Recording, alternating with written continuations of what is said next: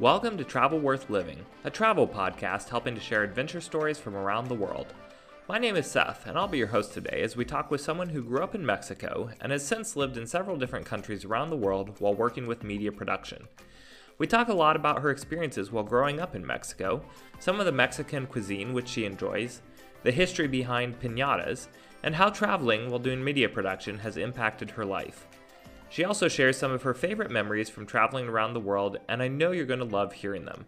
So without further ado, here is my conversation with Griselda. Welcome to the Travel Worth Living podcast. So glad to have you on. Thank you so much for having me.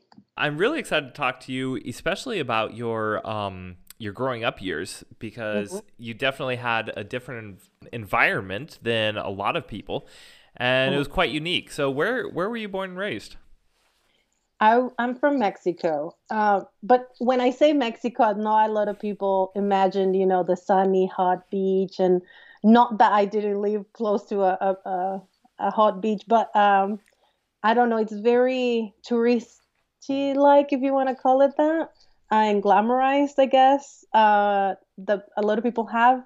But I'm from the northeast corner of Mexico. Like, I'm literally, you cannot go further northeast you know, to you know from where I'm from. Uh, so I'm from um, from a city that is right by the in, in the coast of the Gulf of Mexico, with the Gulf of Mexico, and on the border with I'm really bad with prepositions in English apparently, uh, in the border with uh, Texas, South Texas. So yes, I kind of grew up with a little, really influenced, uh, very much influenced by the American culture. North American culture. So a lot of specifically people, Texan culture. Yeah, exactly. So like a lot of people from the center or south of Mexico might might say like, "Oh no, what is she talking about?" You know, like uh, so I don't I don't want to generalize. So this is 100% from the perspective of a northeastern Mexican. And the border was it like did it run through your city or was it a little bit north still? How how far were you from the border? my mom literally, literally will swim in the river that divides Mexico and the US as a kid. And no my way. grandparents, yeah, my grandparents had a house like literally like there. Like as I said, it it, it was not her backyard, it was her her front yard, if you want to call it that, you know? Uh, yeah. So yeah, it was uh, the two houses that I knew that they lived in. Uh, they were like literally in front of the river that divided the U.S. Mm-hmm. Wow, that's awesome. So mm-hmm. you were saying like there's a little bit of a difference between like northeastern Mexico and what are some of the generalizations of the different parts of Mexico? Well, I guess it's just like everything. Uh, culture, you know, it's uh, uh, I think it's a whole package that it's influenced by geography, climate, and and you know from there you get you know the ingredients that you can grow and then the food the way you speak you know the people the way that people do uh, do everything you know it's a lot a lot of it it's based on the weather and and you know if we live close to a mountain uh, the beach and so on and so on. So uh, yeah the, the region that i'm from is basically the desert desert uh, area. In mexico we have mm. almost every ecosystem in the planet uh, and it's a it's a huge country, so you have many variations of everything, uh, accent, dialect, uh, of course, Mexican food. I cannot, you know, mention Mexico without mentioning food. So like a lot of the cuisine is also influenced by that, and so it, it changes it changes uh, everything. We have different uh, costumes, even like uh, you know dresses, typical mm, dresses. Mm-hmm uh, depending on the region. Oh, and oh, really? Yeah, so it's I don't, it's pretty rich. I love it. Yeah. Yeah. Speaking of Mexican cuisine, like we need to talk about the food. What are what is some of your favorite? You? Hopefully, this is before supper, right? No. What what is some of your favorite Mexican dishes? Oh my goodness. Well, of course, the classic is the taco, right? But the, the, the actual Mexican taco, not the one that it's influenced by American culture. Um, you know, it's a corn tortilla and then just just meat. uh, amazing, you know, seasoned, well seasoned meat. Like here, I'm gonna start speaking with my hands because I just, you know, can picture it. How you take the taco and then just you sw- kind of move your head a little bit so you can get a good bite. Uh, put uh, some lime juice in it. Really amazing salsa. Salsa is the key. And then uh, maybe raw onion, raw uh, coriander. I know a lot of people don't like it, but it's amazing. Um, and yeah, just enjoy. Man. And do you guys ever make uh, tacos with flour tortillas? Or is it pretty much just corn? Well, we do, especially us in the north. We do because we are, okay. as I said, influenced by the yeah. United States. So we do or or versions of the taco, and of course they tend to be bigger because it's easier to make uh, bigger tortillas. You, it's actually a different method to make too. So okay. everything changes. So yeah, you can you you have the flexibility to make a bigger, uh, whereas with the corn tortilla, because you make it with the press, it mm, just limits mm-hmm. to the size of the press. Um, ah.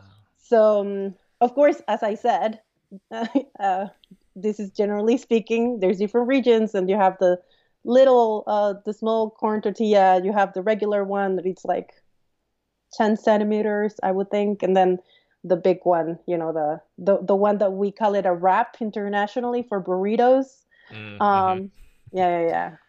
So corn tortilla, corn tortillas are made in a press. Then they're not rolled out. No, no, they're not rolled out.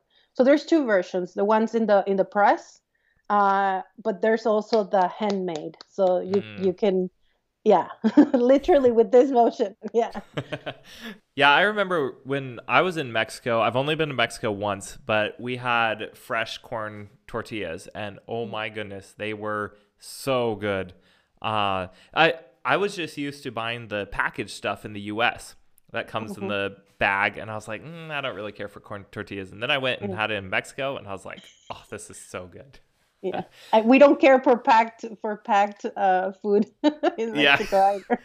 you no. like it fresh. Yes. That's awesome. So yeah, what what other dishes are there besides the world famous oh, tacos? You see, I actually when I was living in England, funnily enough, not even when I was in Mexico, I, I found this encyclopedia that was so thick with so many Mexican uh, dishes and all the different uh, cuisine of the different regions of Mexico. And um, for me it was just fascinating how even when i'm outside of mexico i get to represent it. And and i get to make a lot because of course you don't find it just like in mexico. Like i i i rarely made like corn tortillas in mexico because it's so easy to find them. So you just go buy them right? Mm-hmm. so so even like ever since I'm I've been abroad, I've learned actually to make way more Mexican dishes uh, than I I did when I was back in Mexico, which you know it's just fascinating for me. Um, but one of my favorite dishes is uh, something called um, uh, chile en nogada. So it's literally a stuffed pepper, and then uh, with I, I, read this that it it was supposed to be a dessert. The original recipe it was supposed to be a dessert because it has a bunch of fruit in there. Mm-hmm. Um, but it also has meat. It was turned into a savory dish. So what? it's like a yeah. So it's it's just fascinating and and it's really it's a really complicated dish and it's only made in one um uh, around one month uh, in the year in Mexico. And in certain areas of the country, you don't find it everywhere. It's really rare because the process is quite long to make it.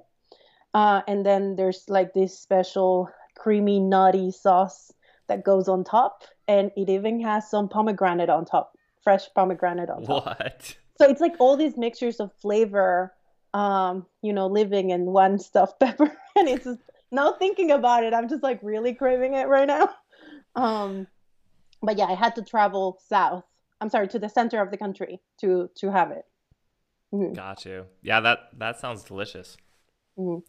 So tell me a little bit about growing up. Um, what was did uh did you have like a lot of kids your age in in your neighborhood? Did you play on the streets? Like what was kind of your childhood memories from growing up there in Mexico? Um it's just so funny that you asked this, but um it, it was it was amazing. I loved my childhood. Uh of course it was uh it, I, we lived in a in a neighborhood that it was like starting to be populated and it was technically on the outskirts of my city mm-hmm. uh, so my my parents started building this this house from you know from the ground up and and then i remember we didn't we barely have any neighbors at the time. And all, all the none of the streets were um how do you call it? With pavement?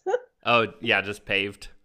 Yeah paved. I'm sorry. Yeah. um yeah none of the streets were paved and it was just dirt roads and my dad had this truck and every time it rained it became of course muddy and it was yeah it was so much fun like the mud got stuck in the wheels of our bikes when we were kids and i was a total tomboy i have two older brothers so i i always wanted to play outside and my mom would you know put me on a dress for Saturday at, at, at, church, but of course the rest of the week and even most of the Saturday, I was like up in a tree and uh, you know playing That's in the, the dirt, best. and it was amazing.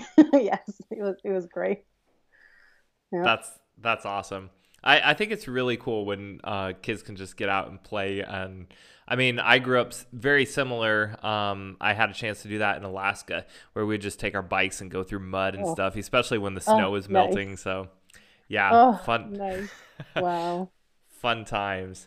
Um, yeah. So what could you you mentioned the dress on Saturdays, and you also mentioned that different regions had different costumes. Um, mm-hmm. What kind of what kind of traditional clothing um, do you guys have there? Well, the one from my region, it's I, I, call it the ugly one because it's the only one that it has two only two colors. Yeah. Oh man. it's, it's yeah, I know. I was like, what? Seriously? Like, there's so many beautiful and colorful uh, outfits, and we got the ugly one. Anyway, uh, no, I'm sorry. No disrespect to the people from Tamaulipas. That's the name of my, of my state. Um, so it's technically made out of. Um, it's supposed to be made out of leather, and it has two colors, and it's like a really squared. I, I would call it kind of like the 20s dress like you know like it's really squared uh, shaped yeah. and mm-hmm. it has like um you know like the cowboys they have the little um like I don't know how you the call tassels. Those. The yeah, tassels, like the tassels. Yes, in a different color, and it has like the embroiderment in a different color leather into okay. it. So it has different patterns in the back and so on.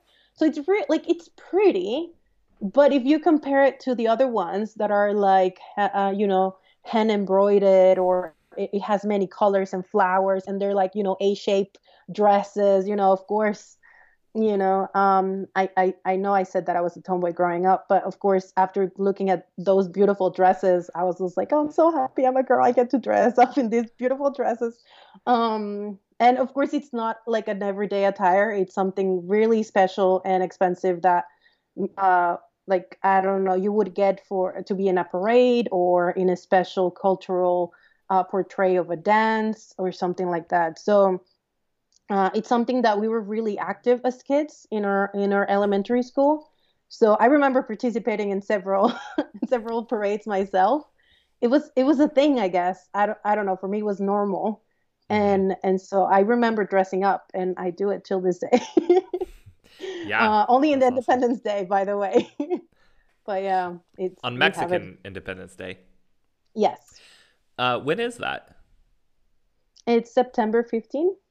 Nice. And 16. And yeah. Uh, what what do you guys do for Independence Day there? Besides uh, parades. Well, a lot of party, you know. Uh, we love food, we love color, we love music. Uh, so basically, we do a representation of the shout. We call it the Shout of Dolores, which is the name of the priest who initiated the movement of, of independence. So we don't really celebrate the date that the independence was signed we mm-hmm. celebrate the beginning of that movement. So it all started in this teeny tiny town in the center of the country, and it was actually uh, started by a priest. And uh, they had all these plans, you know, to to um, take over to take over you know and claim independence but all these movement it was like a secret movement but he got discovered so they knew that they were going to come and get them so they just like quickly went. He quickly went to the church. This priest went to the church of the town and like rang the bell of the of the of the church. Of course, this is how you gather people in in in a town, right? Mm-hmm. And so um, he rang the bell, and you know, you got all he got all the people from there uh, gathered in front of the in front of the church, and then he gave a speech. It's like, hey, this is our moment. We've been discovered, but we're gonna rise up, and then we're gonna start this movement. So uh, they started to go uh, to the prison that was, I think, like two blocks away from the church, and then they released some of their friends, and then and then they started marching from city to city to gather the people who were would join them in that movement. Um, and who controlled Mexico at this time? Ooh, ooh, ooh Spain. yeah. Okay. Yeah. Mm-hmm. I, I wanted to assume that, but then I was like, I actually don't know. So yeah, no, no, it's all right. I mean, yeah, it was it was a uh, it was uh, it, it was really tricky. Of course, you have the the outside government, and of course, you also have the people, the local people who got bought by them mm, as well. Mm-hmm. You know, yep. because you always there's there's you know some in the picture it's as well. It's never black and white. It, of course. Yeah. so, so, they're marching, yeah.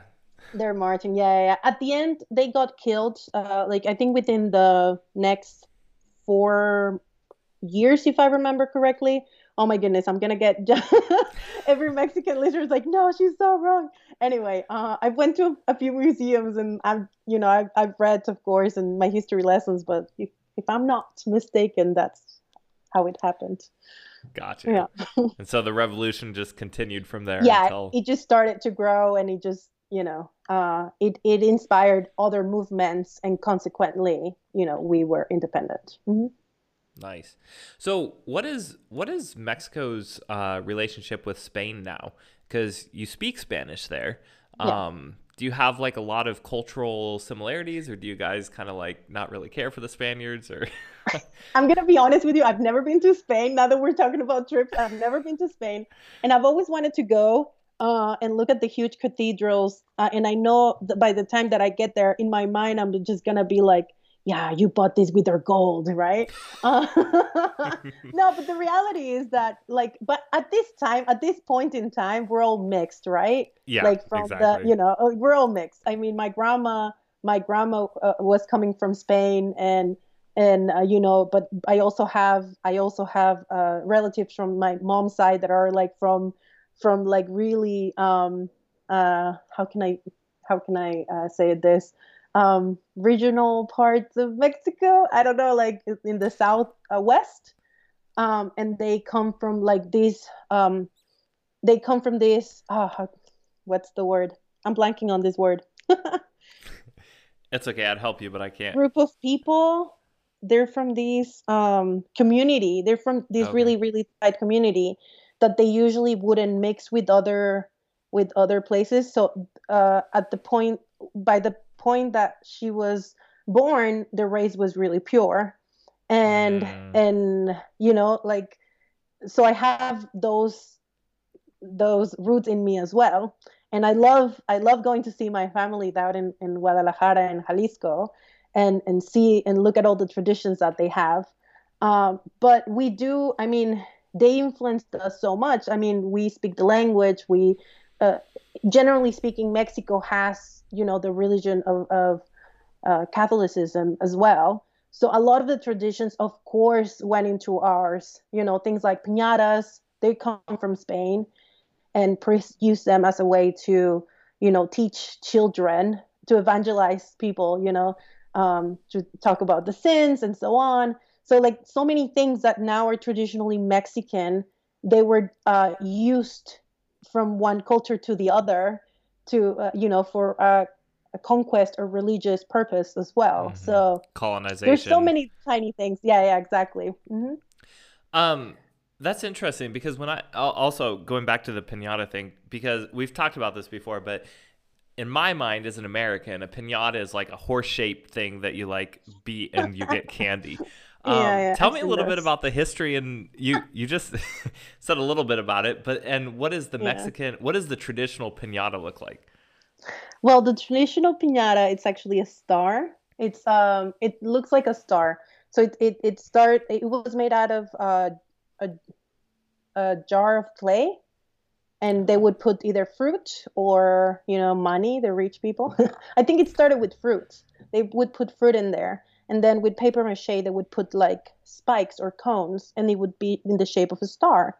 And so the traditionally speaking it would only be seven represent the seven capital sins. And so basically once you get rid of or destroy sin blessings come out.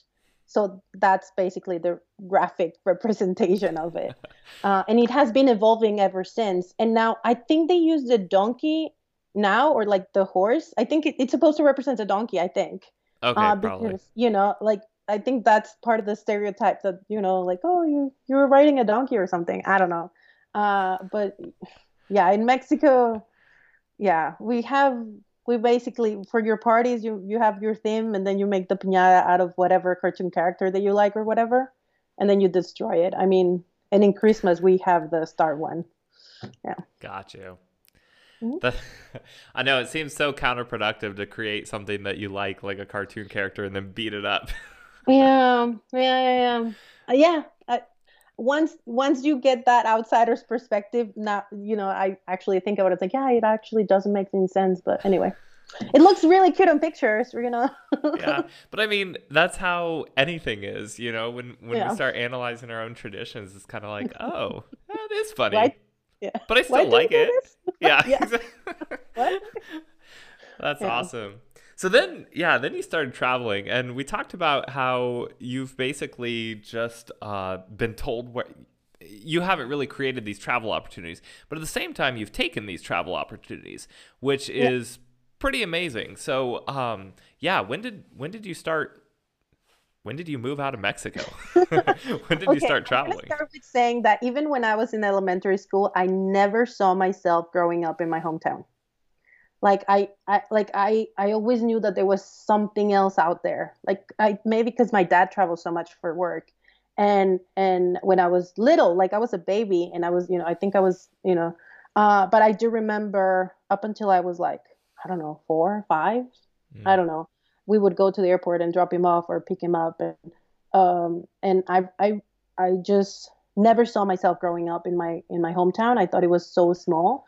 I, I liked it and I enjoyed it and but I was always daydreaming of going somewhere else. I wasn't really sure where, but I, I loved it. And so the first opportunity that I had, I took it. I say yes. I jumped to the opportunity. Um, I I started traveling. Um, my first trip, funnily enough, was when I was 14. So I, I know a lot of people travel since they were so so young, but the, funnily enough, no, I didn't. Um, uh, in Mexico, we have this tradition of the quinceañera, which is technically like the sweet 16, but at 15. And so my dad gave me the choice, like, what do you want? Do you want a party, a car, or a trip? And I went for the trip. and wow. I went to Puerto Rico, and uh, it was just like you know, it's you know nothing fancy or whatever, but for me it was like whoa. We explored the whole island. I went with some friends. Um, I didn't even go with my parents. I went with some friends, grown-up friends, by the way, not for another friend. Okay. no, no, no, grown-up friends, uh, family friends. Um, and they were going to this trip, and they're like, "Oh, if she wants to come, she can come too," and you know so I tagged nice. along. Um, so it was like really nice. They took me. They went to a lot of places, literally all around the island. So it was it was beautiful. And then I couldn't stop. I by 19 uh, they invited me over to California to do to work in a. So I, I do media. I do uh, media production and TV production. So they invited me to this uh, telethon for a Christian channel, Hope Channel. And so they invited me over. I said yes. What yes, is a sir. telethon? It's just a live program to get uh, founding for more programs. Oh, okay. It's, it's, a volunteer and donation based um, uh, channel. So so they needed funds to do more programs. So we went to this eight hour telethon. It was insane, and I had a blast. Uh, by the time that I was 20 in 2010, I moved to Maryland and so um, yeah ever since then yep. you've just been traveling i i know you spent some time in costa rica and then you were living in the uk for a bit mm-hmm. and then now you're here in iceland yes what were you doing in Costa Rica? Was that um, still media production? Yeah, it was still media. So basically, they were starting their uh, their channel, their local channel there from the same uh, network, and they needed some help. You know, uh, training uh, volunteers and how to create it, all the organizational structure in it, and how to produce a program, and so on and so on. So I went. I was there for seven months and funnily enough, before I left, I this producer coming from uh, well, he's from South Africa, but I met him while working in Maryland. He said, "Oh, you're in Costa Rica," and I was like, "Yeah, yeah." He's like, "Oh, I'm working on this documentary that I want to do in Costa Rica. Would you come with me to look for places?" I was like, "Of course, yes." So we went around the island for a couple of weeks, and then two years later, two years later, we went there and taped a, a, a documentary on animal sanctuaries, and it was amazing. So um, even though I left Costa Rica to do other stuff, I came back, and and the adventure continued. Yeah, it was insane. Wow. So did you have you watched um the TV show with Zac Efron called Down to Earth? Yes. Okay. Did you go to when he was in Costa Rica? Did he go to the same animal sanctuary as you? Uh, I was actually looking at it, and I think I've been to most of the like to most of the places that he's been to in his whole show. He was insane. I was like, hey, hey, you know, he also he also came to Iceland. Yeah. Um. Yeah, yeah. yeah. So it was just I was just like, dude, where else are we gonna go? um. yeah, it was insane. But anyway, um. That's so trippy. yeah, I know. Uh, funnily enough, he was never there when I went. Right. That's the uh, annoying part. Oh, I know man. exactly. Come on. Um, but we went to several of them, and um, yeah, it was it was insane. It was heartbreaking. It was heartbreaking to see so many animals suffer, and I was crying. I was crying the whole time we were taping. I was a professional, so I wasn't showing it, but it was really sad to see like what we as humans, as collectives, have done uh, to to the animals and sometimes you know they don't have a voice so so there's a few people that travel there to do a little bit but of course this is like a this like everybody's problem right it's not mm-hmm. just one person's problem so uh yeah i learned so much and it got me like it inspired me to like do my best whatever i could right and so it, it really did change my life I, I cannot say it otherwise or lightly yeah.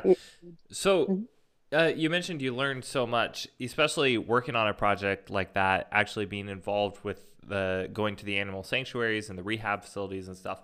Um, mm-hmm.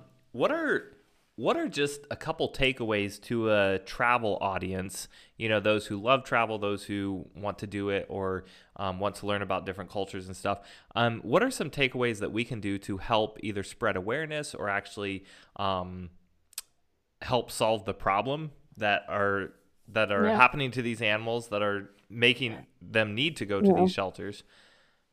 Yeah, well, a lot of the things I'm so happy that a lot of people are aware of a lot of these things nowadays. Um, uh, and and maybe now now the people who are taking advantage of these like they just rebrand the the places and call it you know uh, they call it that they call it sanctuaries but it's still a zoo right mm-hmm. um so um, uh, or still a circus or whatever so yeah i mean the basics will be like hey animals are not meant to be in a cage and are not meant to wild animals are not to be, supposed to be domesticated or, or be attached to humans because otherwise they wouldn't survive in the wild which is why you need sanctuaries for them to kind of live comfortably if you want to call it that. Um, quotation marks, um, you know, for the rest of them life their lives because they cannot be released into the wild because they have been, um, you know, uh, depending on humans. So whatever touristic in um, whatever uh, touristic attraction that promises you um, a personal interaction with the animal, it's not it's not good for the animal. Mm-hmm. And not just that one creature, but all of the animals of that species and all of the animals. So like, you know, that really cool picture of somebody holding a tiger or, you know, like I even like I even got those myself. Um, you're gonna be like, oh sweet, oh I want one. And so you might say like, oh, it's actually in a sanctuary, cannot be released anyway. but this is gonna inspire others or make one others want that same picture maybe not necessarily with an animal that has had contact with with humans so it's it's just really it just yeah. We have to fight against that um vanity i guess if i want to call it that you know like because i you In know i've been through form, it myself. Of, of, of course yeah. Um and then like think beyond right? So i i i I know I used to enjoy going to circus and you know as a kid with animals like my grandma would just used to take me a lot and I loved it going to zoos and things like that. But after Costa Rica I just I'd rather not because Yeah. I just see sometimes where they come from like how many animals they have to ki- kill and how many animals have to suffer for a, a few pictures. So Yeah. I And- just I just don't. just as a side note, I feel like it was kind of a new thing for me because I grew up going to the zoo as well. And Yeah. then I started realizing how bad a lot of zoos are and they Mhm. kind of keep animals in captivity just to profit off of them. Um, Yeah. But I was reading a book recently called Saving the Last Rhinos uh, by an animal conservationist from South Mhm. Africa. And he was talking about how, you know, there are a lot of um, well intentioned people who are just against zoos. But he said, you know, there are some zoos that have to exist, like the San Diego Mhm. Zoo, for instance, you know, Mm. doing rehab and doing education for people, Mm. um, educating them on why animal conservation is so important. Because for a lot of kids, like they wouldn't even care about animals in Africa unless they saw it at the zoo there in San Diego. No, San yeah. Diego. So, yeah, finding that balance between, you know, which ones to support and which ones to be like, hey, you know, we need to Yeah. start looking at government policies to shut this down. Yeah. Yeah, and, and see, like on that side, like I don't know that I know enough to have an opinion about it. Uh, like at least I personally don't. And Mm. I respect, you know, I respect whoever, you know, wants to keep going and so on. Um, I just, you know, I've I, I've I've known them, so I, you know, I don't need Yeah. to go again. so, Yeah. Yeah. No, and that's where, you know, you've you've shot this documentary, you've gotten a lot of information and Mhm. you're more aware of it. And so you can talk to other people about these issues and point them towards animal conservationists who are in Costa Rica and, you know, know uh, what is helpful for the animals and what's just feeding tourism vanity, like you were saying. Yeah. Yeah. Um, yeah, speaking of diff- difficult conversations like, you know, animal conservation and stuff, you also mentioned you went to the refugee camps in France. Yes.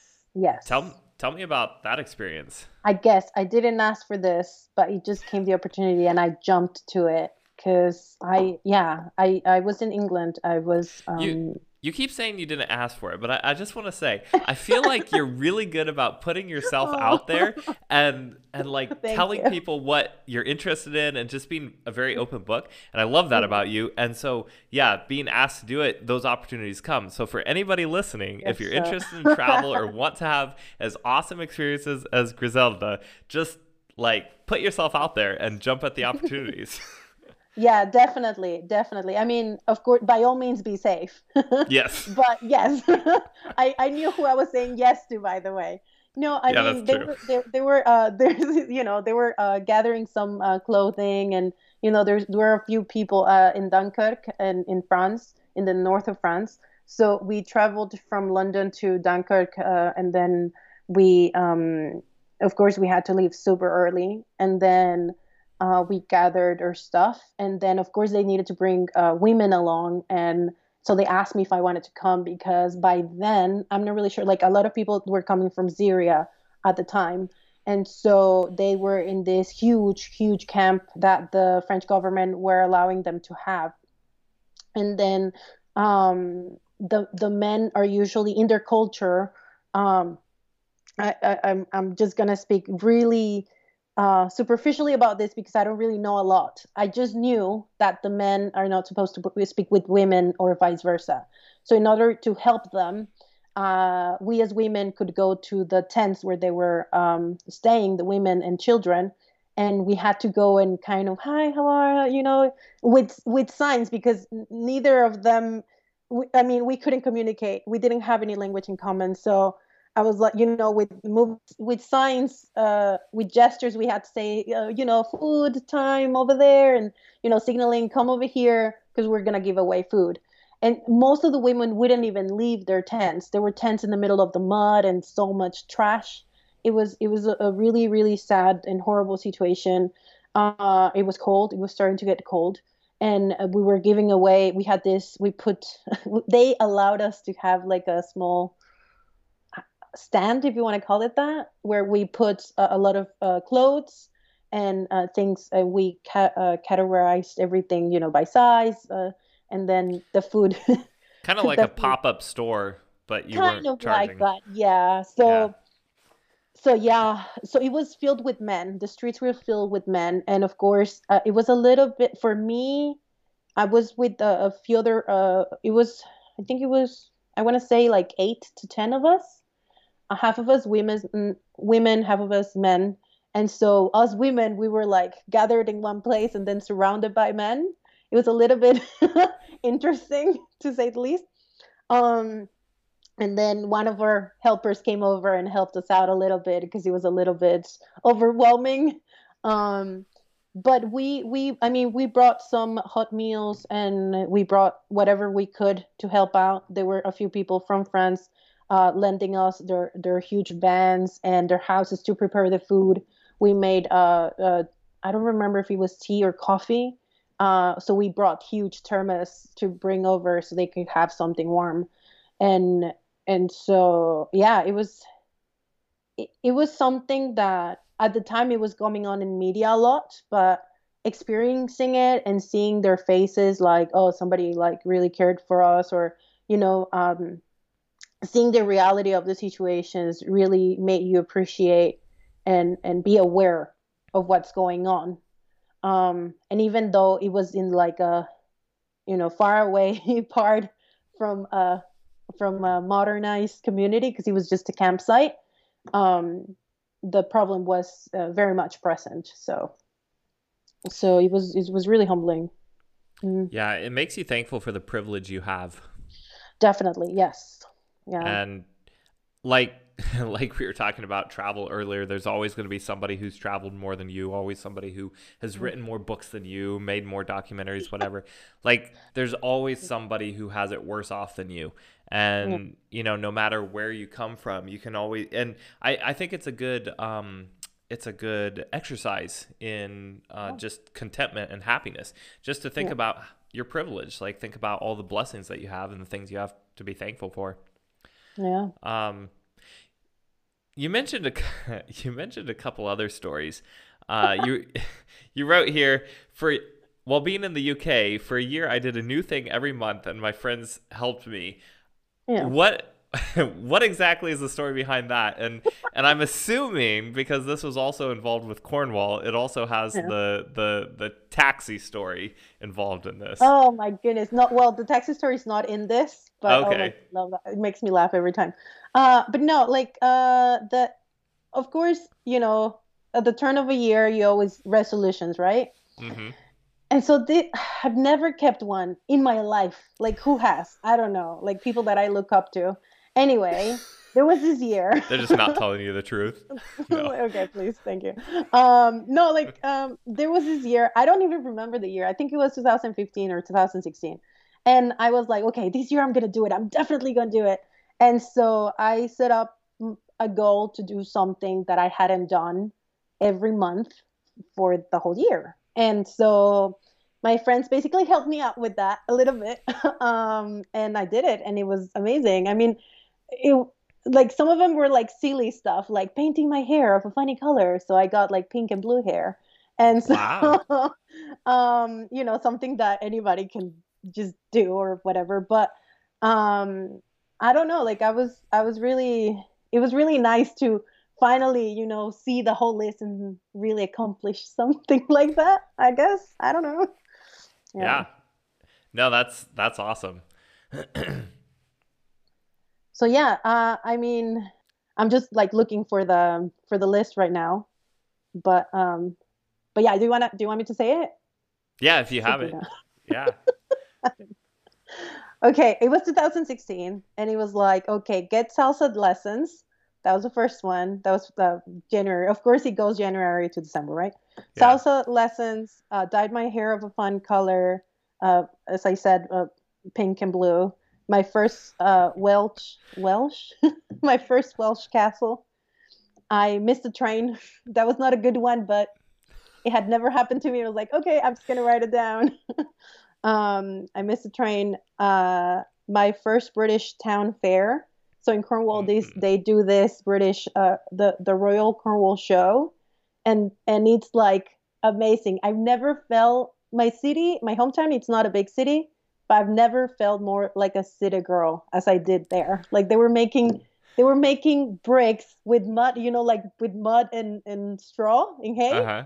And they were like they had literally had a sheep tent and a cow tent and a pig tent. Like it was it was farm paradise. What? it was amazing. It was countryside paradise but it was a fair of different days. It was amazing. Um longest us road trip uh doing media in london uh, uh my first refugee camp aid visit that was of course life changing and i had to put it there um, oh, the, my first fruit from a plant that I grew. It was a tomato. Oh wow! The plant was called uh, Tom and Thomas, and then you know Tommy were the little guys. Uh, I visited eight countries in a month. I had never done that before, and I've never done that since. Uh, I sailed a boat, and I had a dinner in a castle. So those wow. are my cool things. Yeah. Um, and an actual British old ca- uh, castle. Like it was a restaurant. It was beautiful. So yeah, that's so cool. I love that you could sit down at the end of the year and like look at the amazing things yeah. you did that year. Yeah, not I. I haven't seen it actually since then, so I kind of smile by rem- remembering. Yeah, that's yeah. cool. Yeah, and then tell me about the the taxi experience. Like, okay, I don't even remember why, but I went to London and um, uh, uh, you know, this is when you were. Of, I was in, in Cornwall. UK. Yeah, I was in the UK. I was in Cornwall. So Cornwall is in the corner, like southwest corner of England, and then uh, London. It's kind of in the south, in the uh, south of England, south in the kind of in the middle point in the in the further south. Mm-hmm. Um, so yeah, like I, I I think by car, it would take you like five hours by car by train, it takes um, a, a, little bit like that if if you wouldn't stop, I guess. Yeah. Uh, but of course, because in the it's in the middle of nowhere a little bit. I love Kernow because it's just like a hidden jewel. I love it. Um, you you take a few stops, so it takes you a little it takes a little longer. The problem was that it was on a Sunday, and on a Sunday, sometimes uh, for National Rail, they do um, they they sometimes do whatever repairs they need to do, mostly on Sundays. Um, and so I didn't check that they were doing repairs on those last two three stops that I needed to get there. So what basically what they do is like they don't stop the traffic of people going there. They still sell you the ticket. So I bought the ticket, got on the got, got on the train, and then I think three stops before they were like, okay, this is how far the train is gonna go and now um, you know to go to your destination because you paid for the whole trip. They basically gather everybody who was going to the same stop in this case uh, st austell. Shout out to st austell.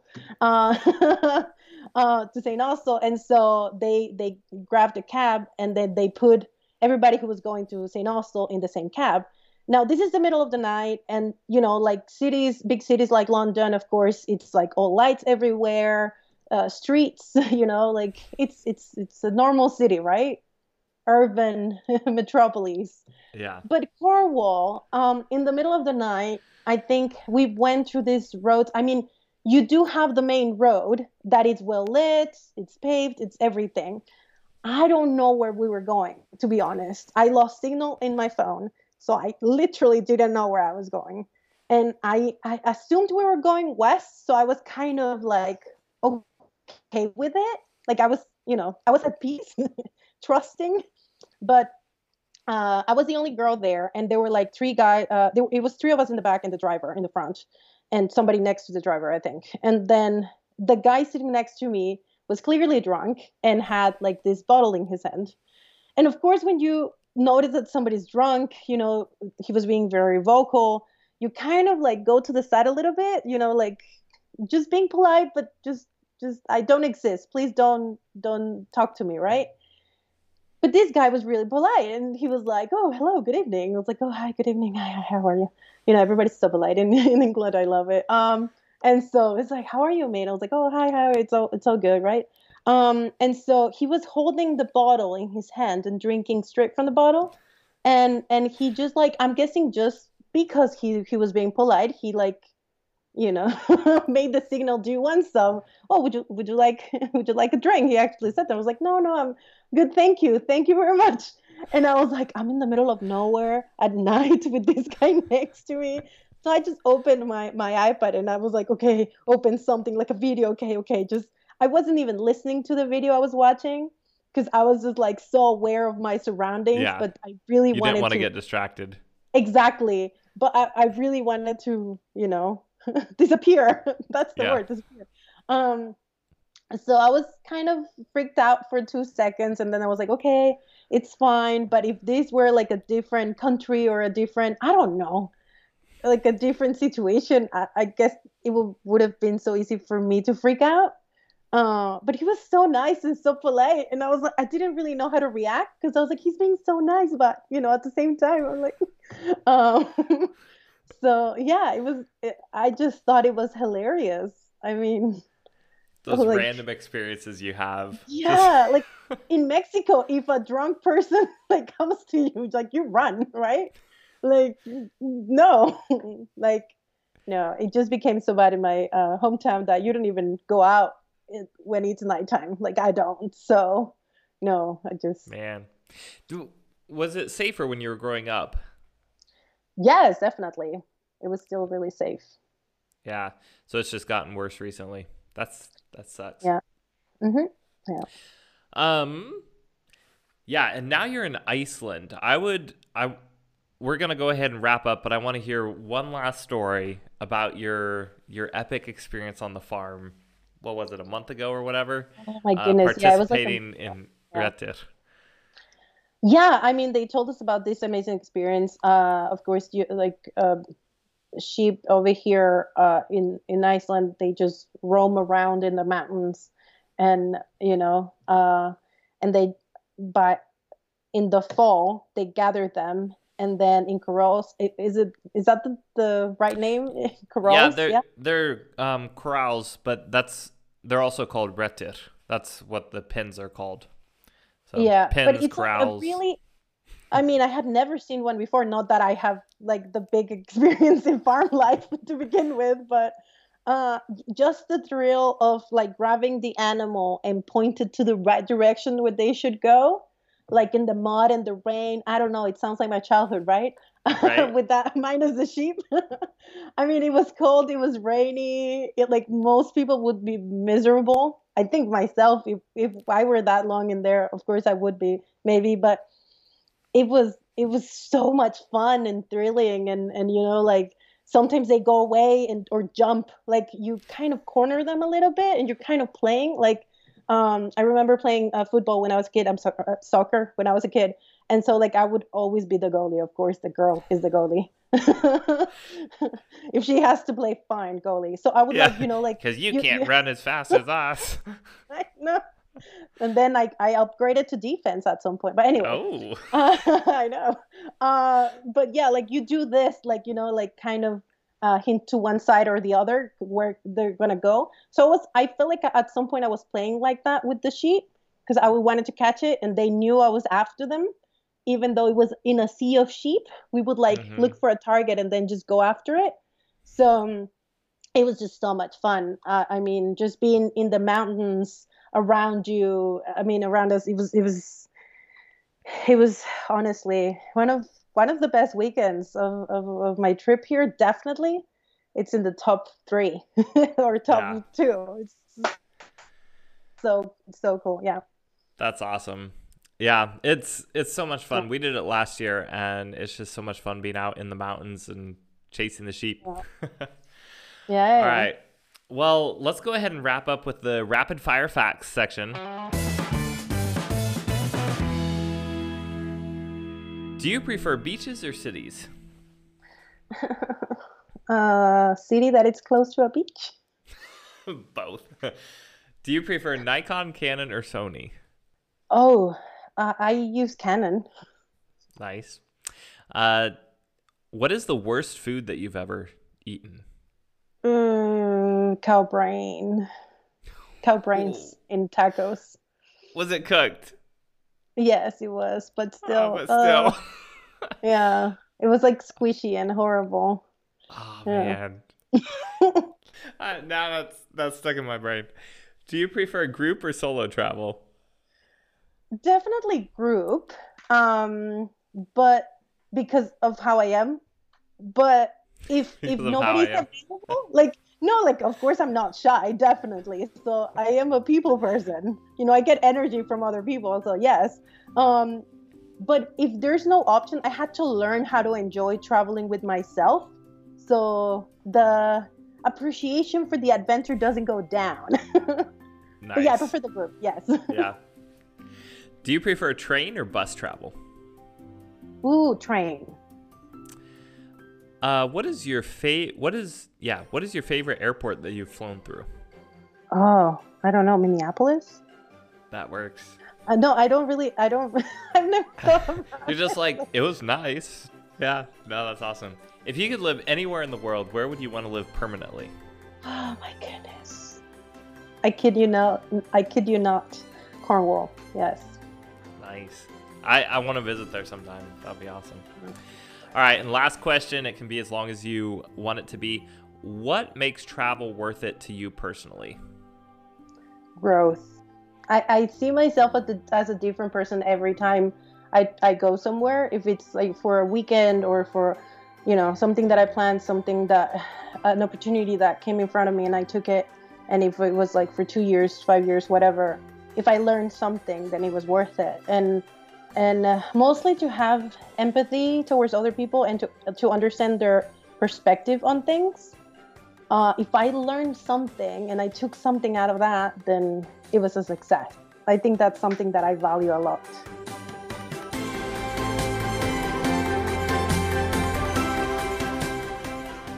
Thank you so much for joining us today. If you enjoyed this episode, be sure and leave us a review on Apple Podcasts and share this conversation with your friends.